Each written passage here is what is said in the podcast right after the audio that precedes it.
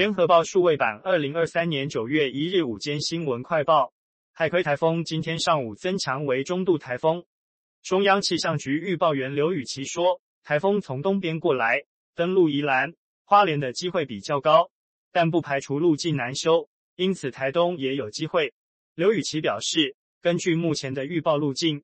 很可能今天的傍晚到晚间发布海上台风警报。由于随着台风逐渐接近，不排除明天凌晨到清晨发布陆上台风警报的可能。明天是台风接近的过程，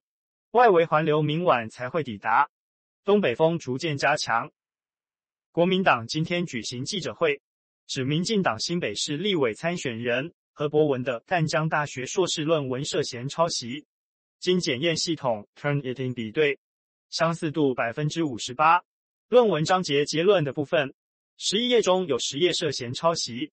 根本是北海小超人变成抄袭金刚。国民党指出，何博文论文中写笔者发现，却不是他自己研究发现的，而是一字不漏抄袭他人硕士论文摘要。国民党副发言人吕庆伟控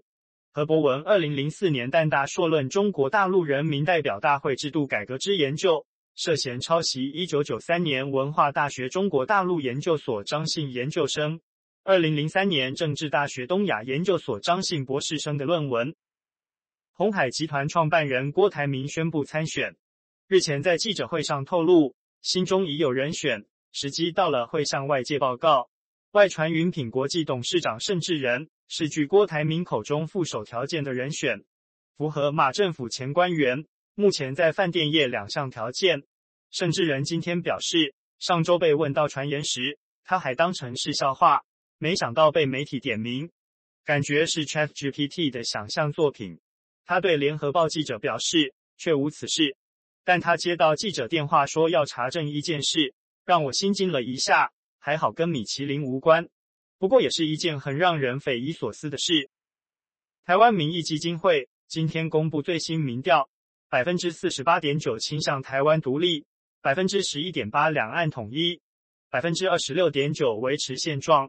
百分之十二点三没意见，不知道。据答，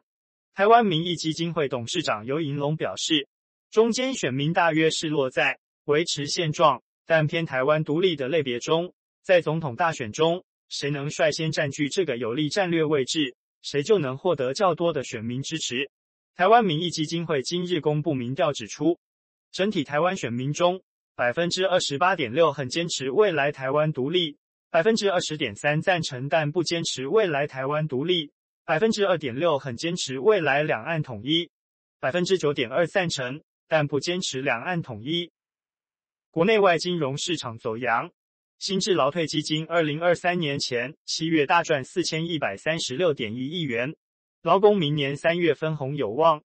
以目前一千两百五十一万个有效账户计算，平均每个劳工有望分红超过三点三万元。